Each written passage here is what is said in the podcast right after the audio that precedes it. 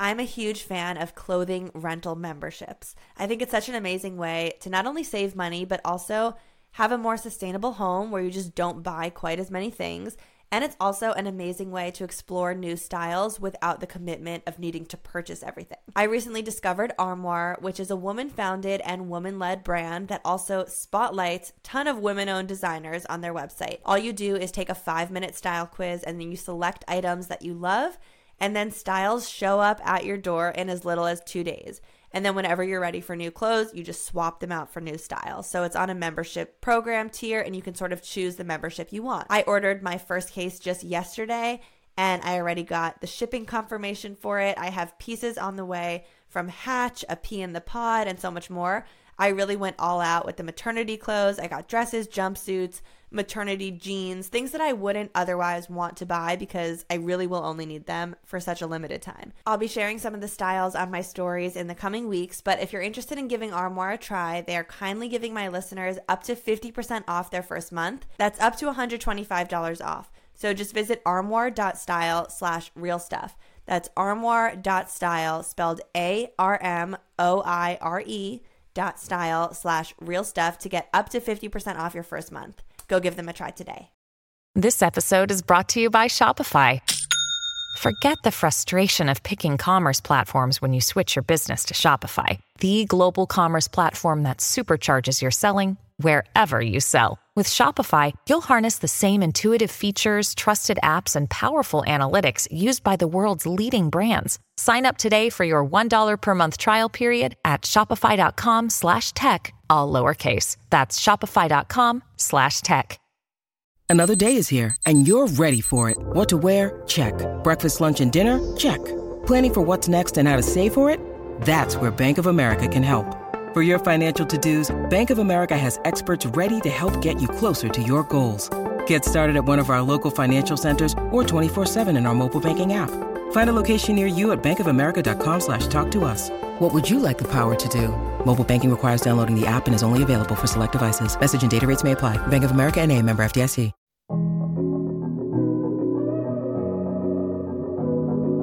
I'm very excited to dive into this episode today because this is really a topic that I haven't spoken about a lot on social media. It's something that I plan on talking about a lot more now that I'm hosting the Real Stuff podcast and I'm going to be diving into taboo topics with my guests. But I really want to begin this conversation about money by sort of backtracking a little bit to my time at Refinery 29 and even beforehand, I feel like most of the content that I produced and hosted was very, I guess I want to call it G rated or PG rated and very surface level, fun, and lighthearted. I was bopping around New York City, eating different pizzas, trying different lifestyle trends, exploring cool businesses, and really just being a young 20 something girl pre marriage, living my life in the city. I rarely dove into super deep, emotional, or taboo topics. I think partially because at the time I was a little bit afraid of being so vulnerable in that way on social media and opening up about these deeper things, but just also it didn't cross my mind to go there because my content just felt so light and easy. But if you have followed me in more recent days, you may see that my content has evolved. And my content these days has a little bit more meaning behind it, a little bit more purpose. I want to be talking about the important things and I want to be talking about the topics that we all think about all day that not many people are discussing. One recent day, a couple months ago, I had this idea on a whim. Once I knew I was about to start this podcast where we would be diving into sex, money, and mental health, I had a moment where I said, Oh, wouldn't it be really interesting if I just put one of those question boxes on my Instagram stories and I asked people to share their yearly salaries? At the time, I just asked, Can you share your age, the field you work in, and what you bring in every year? In hindsight, I probably should have also asked for the location that they lived in because cost of living is different everywhere and salaries are adjusted accordingly. But next time I do the box, I will ask location. This time I just put the box up and had very low expectations for what I was going to get in reply. I wasn't really sure about this one if people were going to participate because this is a big a big ask to type to an influencer or a content creator that you follow a number that is probably a big secret to many of your closest friends and family members. And listen, I get I'm a stranger to you all, but I can see how it might be a little nerve wracking to share that number with someone who you follow on social media, knowing that they are going to see your number and your name. But I put the post up, and before I knew it, hundreds of replies are rolling in. Before long, it's in the thousands. And this was so shocking to me because I had never received engagement like this.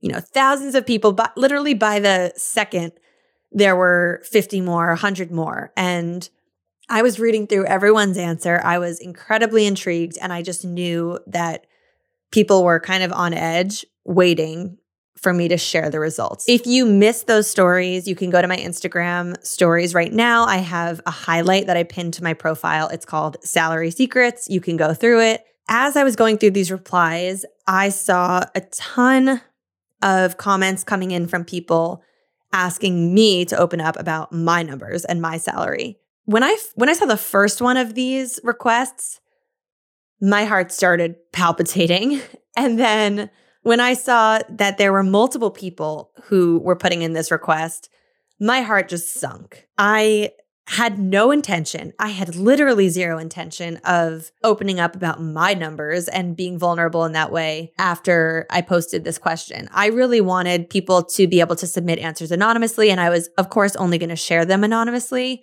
There was no part of me that had any intention of opening up about the numbers in my own business. But as soon as I started getting those requests, it was hitting me that, wow, I'm about to start a podcast where I'm going to be the host of these deep conversations. I'm going to be asking other creators and other guests on my podcast to open up about their numbers and their deepest thoughts. Yet I myself haven't even shared this information of my own. And it was almost a moment of, who am I to host this podcast? And who am I to ask other creators to share how their businesses are doing if I'm not transparent about it myself? So I took a little moment to collect myself. I thought through what people were asking of me, and I decided to go for it. And I decided to open up about it. And you know what? I am so happy I did because of two reasons. Number one, it took a huge weight off me going into the start of this podcast, knowing that I've opened up about that, knowing that it's actually st- still pinned there to my highlight today. And of course, I'm going to talk about it more in this episode. It really took a weight off of there are no secrets here. And I am an open book and I am sort of practicing what I'm preaching in terms of being transparent and talking about taboo topics. And secondarily, one of the reasons that it felt good is because the feedback that I heard from all of you was so overwhelmingly positive. It seemed like you all were really grateful that I did that. I think people in all sorts of career fields found it interesting. So it wasn't just like people who want to be content creators or video personalities got use out of it, but I think people just found it interesting and useful and educational. So I'm happy I shared it. And I'm really happy to be sitting here and recording this episode today. In today's episode, you are going to hear every single salary that I ever made in the media world, in any job I've had. You are going to hear every single amount of rent I've ever paid in my New York City apartments over the years, from my first apartment all the way to my last apartment that I lived in with Michael before we moved to the suburbs. I'm just going to be an open book and I'm coming clean. I don't know if that's the right word, but I'm opening myself up and sharing all this information. The influencer world and the content creation world is such a unique one because there are so many preconceived notions about it out there. I think my opinion of this world is that there are two types of people out there people who either look at influencers as total celebrities and think, wow, they're just living the high life, they're traveling everywhere, they are getting PR packages, they have all these products, they must be making so, so much money. And I think on the other hand, there are people who look at any influencer or any content creator as someone who must be struggling and someone who it's not even a real side hustle. What are you even doing with your life? This isn't a real job.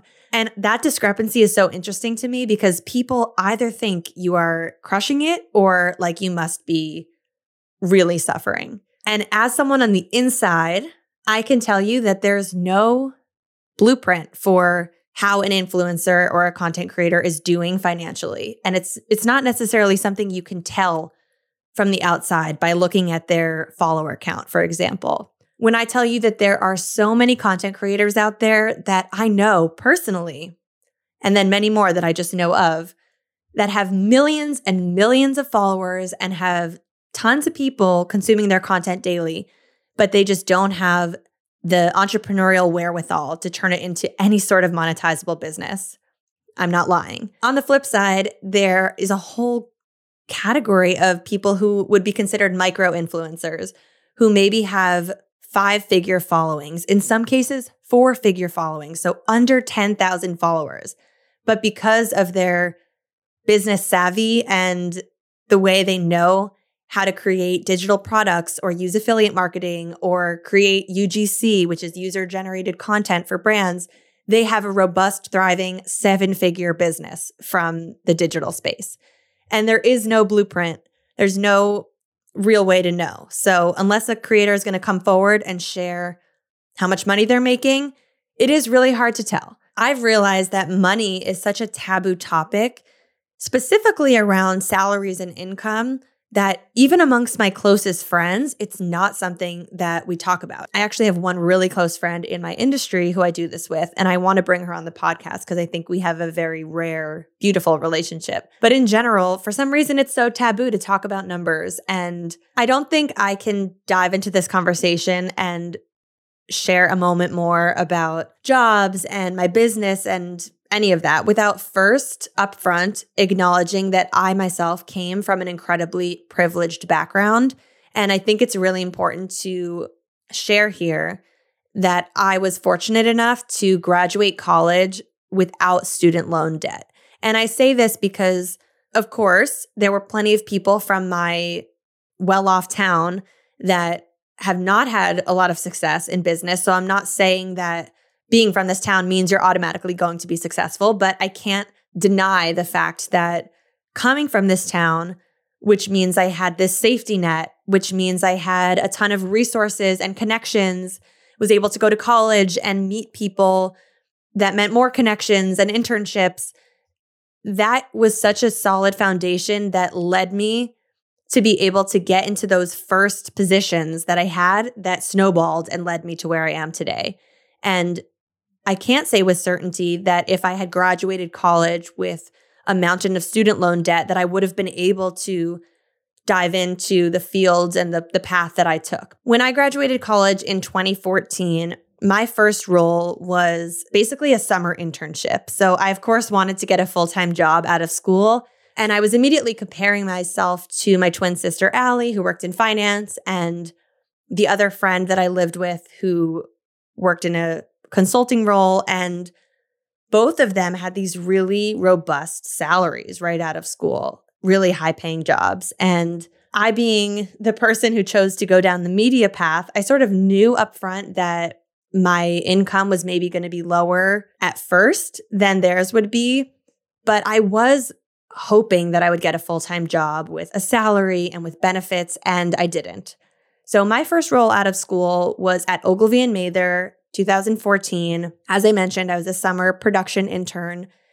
And I actually just found the job offer sheet recently, and the pay was $20 an hour. It was $30 for any hours worked overtime, but for the 40 hours in a week, $20 an hour. I remember being okay with this starting number because I loved the industry. I was really excited about the projects, and a lot of the other students in the internship program were actually college juniors, and I was a college senior at the time who had just finished school. So a lot of the other students were going back to college. And so I was just one of a couple people in the program who were potentially going to be hired full time at the end of the summer. So I worked really hard over the summer and wound up parlaying that $20 an hour internship into a full time job. And my first salary at this advertising agency was $55,000 a year. I remember just being really excited about making $55,000 a year. I felt like this is the start of my media career. I'm exactly where I want to be. And within about a year, I was able to get a small raise to 60K a year. And that was when I met someone at Ogilvy who wound up bringing me over to Refinery 29. Refinery 29 is where I really consider the start of my media career, even though I was technically doing production and media things at Ogilvy and prior to Ogilvy. But Refinery 29 was really that first on camera job where I was starting to build up myself as a personality. So, Refinery 29 is definitely where I feel like my story begins. And I remember I met this woman at Ogilvy. She was one of the heads of the creative department. I had a meeting with her where I was able to show her all of my content. I showed her everything I made in college, everything I was currently working on. A couple months later, she wound up moving to Refinery 29 to be the COO, the Chief Operating Officer. And her role at Refinery 29 was build up the video team and start pumping out video content. So when she got there, she thought of me and she contacted me when I was at Ogilvy and tried to get me to come over. So I met with the video people and they asked me, What's your salary at Ogilvy? Because we want to bring you here in hindsight, I don't know if it's right. Someone write to me and tell me, are you supposed to tell people that your salary is higher than it is so that you know you're going to get a higher offer? Because I don't think I knew what to do at the time and I was a little nervous to lie. So I told them my salary is 60K and they offered me the exact same salary. I remember getting the offer and feeling equal parts excited and a little let down. So, on the one hand, I was let down because I had in my head that if you're going to change jobs, you always want to be moving vertically, not just laterally. So, I didn't necessarily want to take a job at the same pay. But I was excited because the role they were offering me was a role that they let me create and they let me write the job description for it and create the title. And I was really coming in as an on camera personality, and a video producer, which is not the role I had at Ogilvy, where I was very much behind the scenes. I was a creative producer. And so this role at Refinery 29 sounded more interesting to me, but it was a lateral move in terms of salary. Somehow I convinced them. I remember I remember putting up a little bit of a fight about the fact that they were offering me the same salary and after I don't know, a couple conversations, someone from Refinery 29 came back to me and said, okay, Lucie, we can offer you 2000 more dollars. So my salary, my first offer at Refinery 29 was for $62,000. And I took it. I said yes. So I want to pause here and dive a little bit into rent. And this will all kind of make sense why I want to talk about rent here. But my first apartment that I lived in in New York City, which is the apartment I lived in when I had that Ogilvy job and also during my first months at Refinery 29. This was a two bedroom apartment that we flexed into a three bedroom, meaning we built a wall up and created a third room out of half the living room. The total rent for this two bedroom apartment was $4,000 a month. And I split it with my sister Allie and another friend. And because my sister lived in the big bedroom with the ensuite bathroom, and my other friend lived in the other bedroom with a bathroom across the hall, and I was the one who lived in the flex bedroom with the fake wall we built up, I had the ability to pay the lowest amount of rent. So we didn't divide the 4K evenly by three. Instead, I paid a little bit less. So my rent was $1,200 a month. If you do the math there, you will see that my starting pay of $20 an hour, or even my first salary there of 55K at Ogilvy, is not enough to cover me paying $1,200 a month of rent.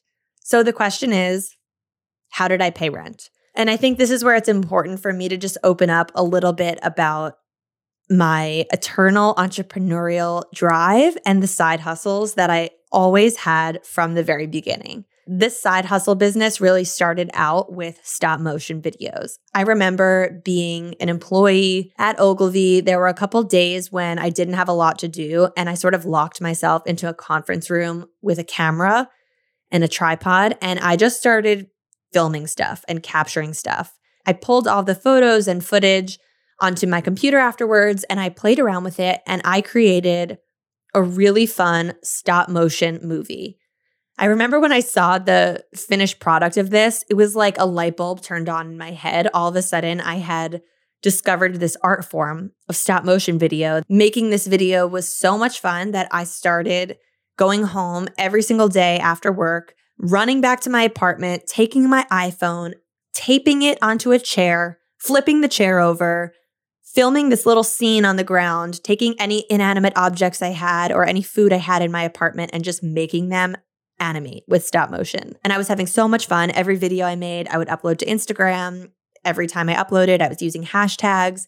This was during the time when it was actually relatively easy to build a following on social media if you were creating something visually interesting or artistic and if you posted consistently with the right hashtags. Those days are long gone, but this was sort of bringing me a small audience of people. Now, bear in mind, this was not an audience of people that was interested in me, Lucie. I don't even know if they knew who was behind the camera, but it was people who were coming to me for the artwork I was creating and for the stop motion videos and the creativity.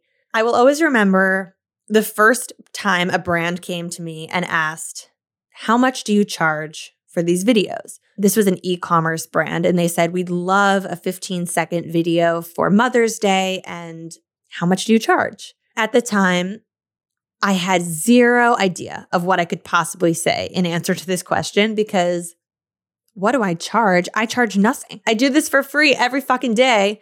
I don't charge anything. And I sort of just pulled the first number that came out of my head and, and said out loud, I charge $100. Very, very luckily, the woman on the other end of the line felt a little bit bad for me and, you know, took a moment and then said, Well, we actually have $500 for the project if you want that. I just paused and said, Sure, yeah, I do want that. After that day, I started just telling brands that my rate was $500. This woman basically gave me a little bit of a blueprint of what a brand might have as a budget for a video like this. So I just took that on as my rate. And I told every other brand that came to me, I charge $500 for a 15 second video. By the way, I'm saying 15 seconds because if you remember at this time, 2015, on Instagram, the max video length was 15 seconds. A few months down the line, a brand comes to me and I have this thought of what if I just double the rate I'm asking for. So what if I ditch that 500 and I just tell brands I charge $1000? How's that going to play? So I tried it. And the first time I tried it, a brand said, "Great, we're happy to move forward at that rate." So my new rate became $1,000 for a 15 second video. And then enter Soul Cycle. And I'm very comfortable sharing that this was Soul Cycle because I didn't sign any sort of NDA. I will always remember when Soul Cycle contacted me and asked, How much do you charge for a video? We'd love to create something fun around July 4th. I had a moment where I said, I can't tell them $1,000 because I know the price of a Soul Cycle bike and the amount it costs for a class. And I know that Soul Cycle is making so much money, probably more than that rate for just one class, let alone all the classes that they have every day in all the cities they have studios. So they can afford more than $1,000. And I remember thinking, I don't know what number to possibly throw out here. I don't want to be obscene and throw out something way out of the question because this is probably the biggest brand that's ever come to me and I don't want to lose them. So maybe I'm just going to put the ball in their court and ask them, what is your budget for the partnership? Many content creators know that this conversation could potentially lead you down a dark, never ending road of you asking the brand what budget they have and then them asking you what rate you have and then you telling them well that depends on what budget you have and them telling you well our budget depends on your rate and basically no one just wants to be the first person to throw out a number in case they are way higher or way lower than what the other person was thinking but i tried the tactic and i said just let me know what budget you have And they took a couple of days, and I will always remember Soul Cycle came back to me in an email and said, Hi, Lucie, we're so, so sorry. It's it's getting close to the middle of the summer. Our budgets are really tight right now. So for this 15 second video, we only have a budget of $4,000. Remember, that was four times what I had ever been paid for a similar project. And I read this email. I take a moment. I actually screamed. I called my parents. We freaked out on the phone. And then I calmly replied an email Hi, I think I can make that work. And that's not to say that my rate from then on became $4,000 a video, but that did sort of teach me that every project was sort of to be determined based on what the brand was, what the scope of work was. And I really had the power as the creator to say, yes, I want to do this partnership. Sometimes I would say, my rate for that is $3,000. And a brand would say, well, we only have 600. And then it was up to me to decide is this a brand I want to work with? Is this good for my portfolio? Is this going to be fun to shoot? Do I want to do it? Yes or no? It's all up to me. And remember, this is all side hustle income. This is all side money. So I had my set fixed income from the job I was working at. And all of this was work I was doing on the weekends or at the end of the day. So if you remember, I said I was making $55,000 a year. My rent was $1,200. The only way I could pay my rent every month was through having these side hustles. And the fact that every month I was doing at least one, sometimes two, sometimes three, sometimes five of these projects shows you that my rent was always covered by my side hustles, which made me realize that my whole salary of 55K could go directly towards things like savings or my day to day fun expenses in New York City or investments. And as I mentioned up front, when I talked about having no student loan debt, this is an example of how coming out of college without that debt allowed me to start building up my own wealth as a human and allowed me to start saving. So now I want to keep moving on with my career growth and the salary changes along the way.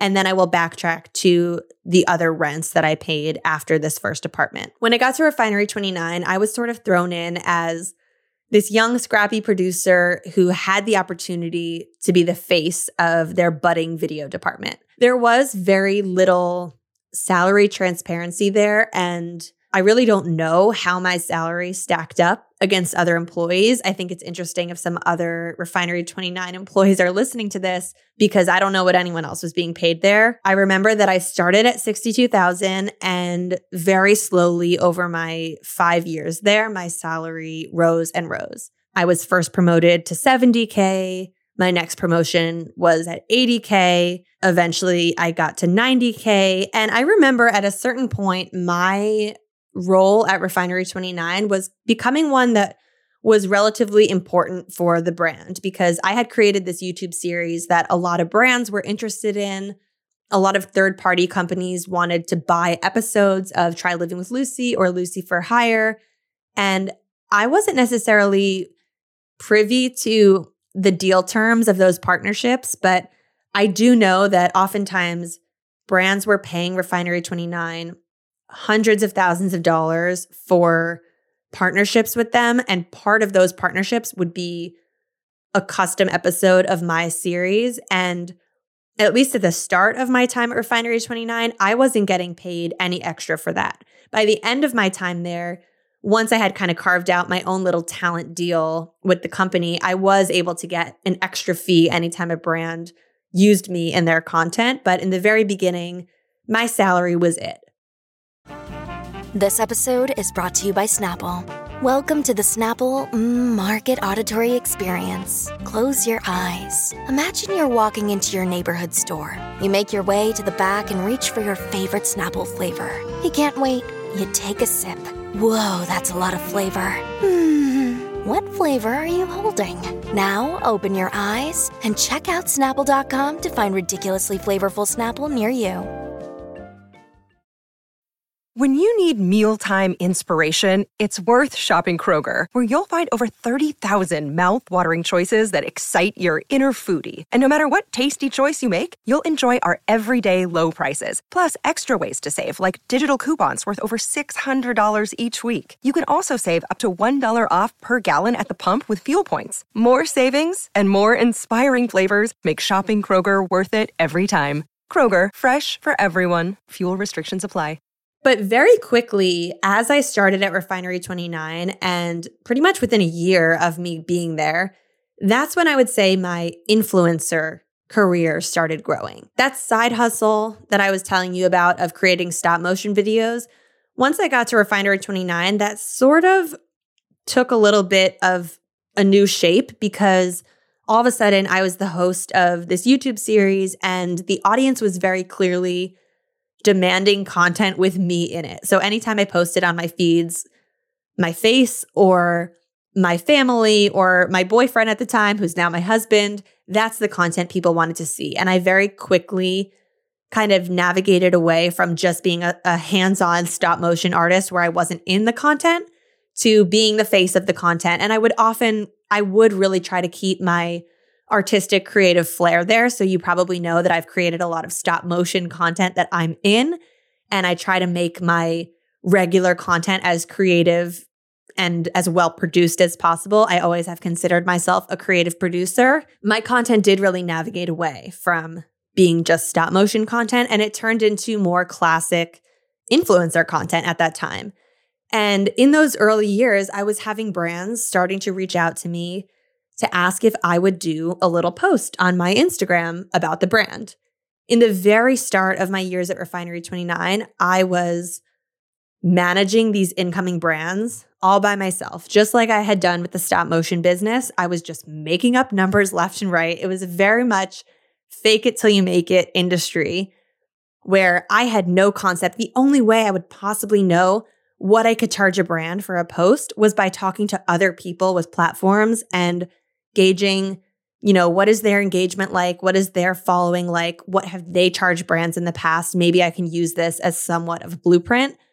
But really, there were no rules. It was all just a big question mark. And I was sort of making up numbers left and right, but I have to say, it was going very well. Pretty quickly, that side hustle money that I was making from just working with brands on my own off Refinery29's platform, but on my own platforms, that side hustle money was becoming a way bigger pot than my salary. My highest salary that I ever got paid at Refinery29, I think was $95,000. And don't get me wrong, that is a very high salary. I'm not in any way complaining about that number, but it does sort of blow my mind that the year I made $95,000 as a salary at Refinery29, my side hustle business of being a creator and working with brands on my own brought me more than three times that salary. So it just sort of goes to show that the set salaries are often capped, whereas the entrepreneurial spirit and that side hustle energy, there really is no limit and there's no rule book. And the amount you can really make in this industry off on your own is really up to you and how you negotiate for yourself, how creative you are, how many deals you take, and how you price yourself. In 2019, I made the decision to leave Refinery29 and sign with a talent agency. I began my own S Corp. So I created a business called Lucie Fink Media. And the way my business operates today is that I, Lucie Fink, the individual, am an employee of my business, Lucie Fink Media. On this podcast, I'm not going to dive into all the reasons why I started an S Corp versus an LLC, or I'm not going to dive into the nitty gritty details of what an S Corp is as an entity. I think that could be a really interesting conversation with an accountant in the future who can maybe share more. All I'll say is that I was advised that an S Corp was the most beneficial type of corporation for me to create. And my accountant told me that there's a certain percentage of your total income that in an S corp it makes the most sense from a tax perspective for you to assign as your salary, meaning that's the set amount that is going to flow through and be paid out as a salary to you the individual month over month. But because this corporation, Lucie Fink Media is me alone, I'm the sole employee, I'm the owner, I'm the president, Because of that, I don't really consider the salary that I've arbitrarily chosen for myself to be my salary. I myself, Lucie, think of the business's total gross revenue in a year as my income, even though that full amount doesn't technically plop into my personal pocket. That is still my money that I can, you know, after taxes, take out as my own. I look at the business's revenue as my marker of how I'm doing in business. I got into this a little bit at the end of that Instagram story set if you watched it, but just to share the details. So I pay myself, I've chosen to pay myself a salary of just over a hundred thousand a year. I think it's like 9K a month gets paid out from my S Corp to Lucie Fink, the individual, every month. I shared in the Instagram story highlight that in 2022, which was my highest year yet, I came very close to having a total gross revenue of seven figures. So it was like 960 something K for the year. 2023 actually dipped down a little bit, and I'm very well aware of why that is. And that's because that was the year that we moved to our new house. And I basically took two months off of doing brand deals to get settled in this town. I actually had tons of partnerships that I had to do with furniture companies that were not paid partnerships, but they were just part of my homeowner series, which was not a paid series. And 2024, I am expecting it to be a little bit interesting because I am starting this podcast, which is very brand new and is not yet monetizing at the point at which I'm recording this. I am hoping that eventually over time it can start monetizing in a number of ways. I think it'd be really cool to do a podcast tour, maybe have podcast merch, add sponsors. There are a lot of ways you can monetize a podcast, but I do expect this year to potentially have a lower income in terms of my brand deals because my time is being spent on the podcast. But I guess you never know. This could open up new doors and other forms of business revenue that I don't know about yet. So I'm excited to see where this year takes us. I want to go back to rent now. So I mentioned my first rent was $1,200 a month. After I left that apartment in Times Square with my sister and my friend, that was when Michael and I first moved in together. And our first apartment together was in Chelsea. It was a one bedroom apartment and the apartment cost 4500 And every time I lived with Michael up until we got married, we split our rent 50-50. So that means my rent bumped up from what I was paying in that first apartment of 1200 to being 2250 a month. From there, we moved to our most expensive New York City apartment together. We really, when we made the decision to move into this Cornelia Street apartment, we knew it was going to be a big expense, but this is how we thought of it. So, first of all, I just want to share we lived on Cornelia Street before the song came out. So, I had never heard of this street. I actually remember I was away on a trip, a work trip, when the song came out and I opened my Twitter and I saw that my street name was trending on Twitter and I freaked out. I thought, you know, something had gone horribly wrong on my street. And then I listened to the song and realized that Taylor Swift just used to live on it, but nobody really knew that before. I shudder to think of what this apartment costs now, now that the real estate on Cornelia Street is so hot. If anyone, if you don't know Cornelia Street, it is this incredibly short street. I think it's like, don't quote me on this, but I think it's like 700 feet long.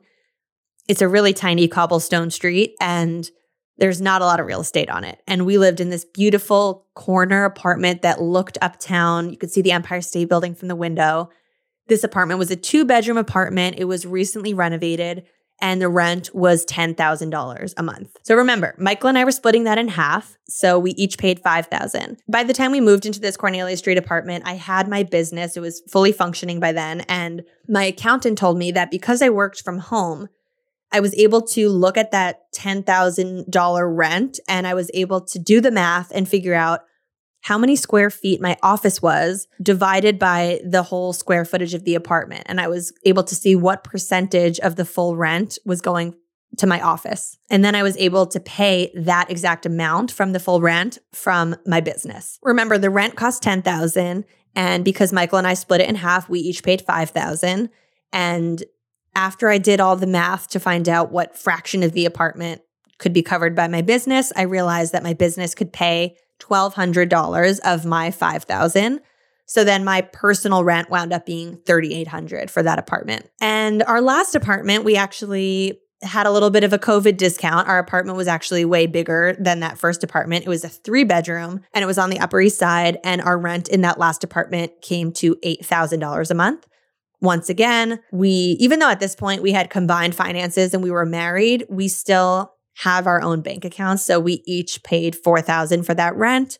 And out of my 4000, I did the math again and I was able to have my business pay a portion of that rent appropriately based on the square footage of the apartment. I'm sharing these numbers because what's so interesting is when I lived in New York City, I never felt comfortable sharing my rent. I remember people would ask me under my videos, What do you pay for rent? And it just felt so taboo.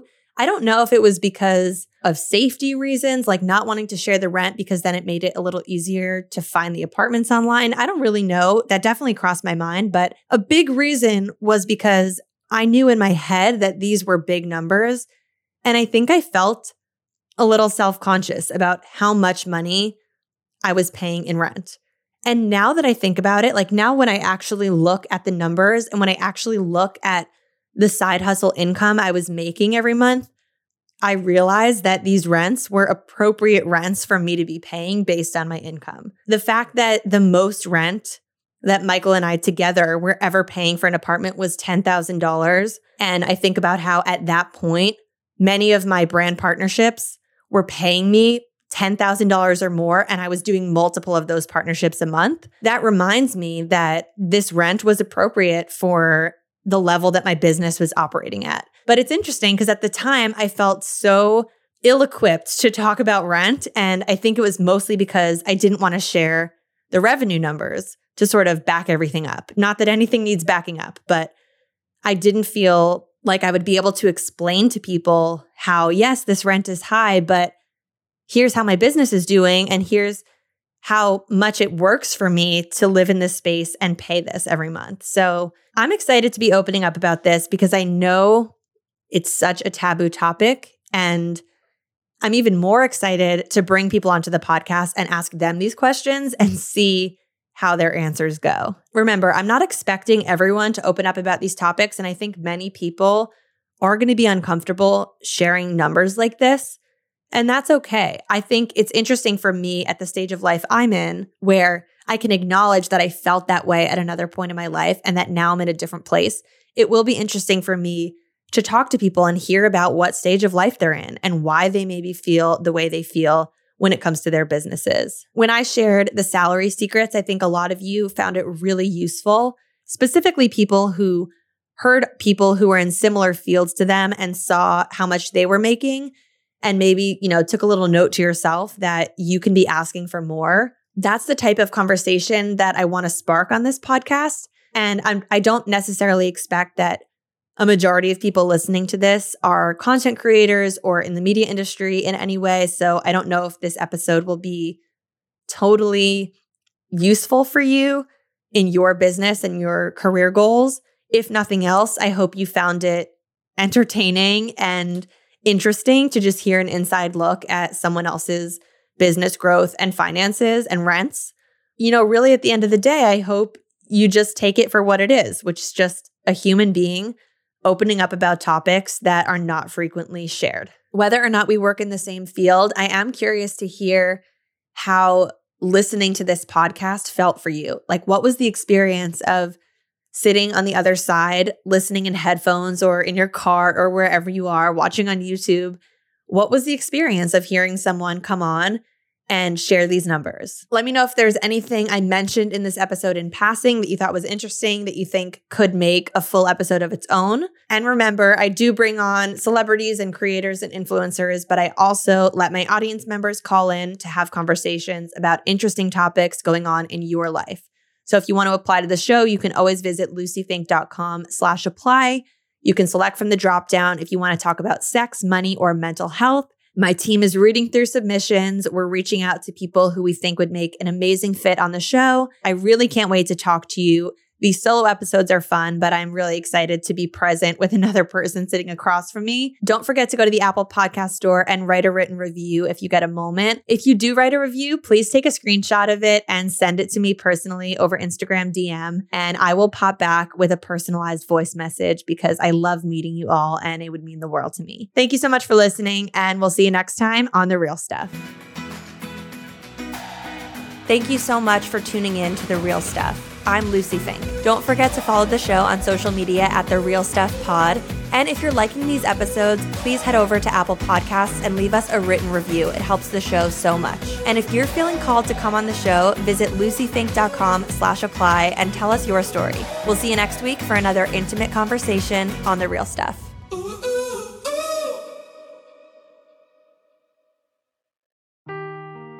Seeking the truth never gets old. Introducing June's Journey, the free to play mobile game that will immerse you in a thrilling murder mystery.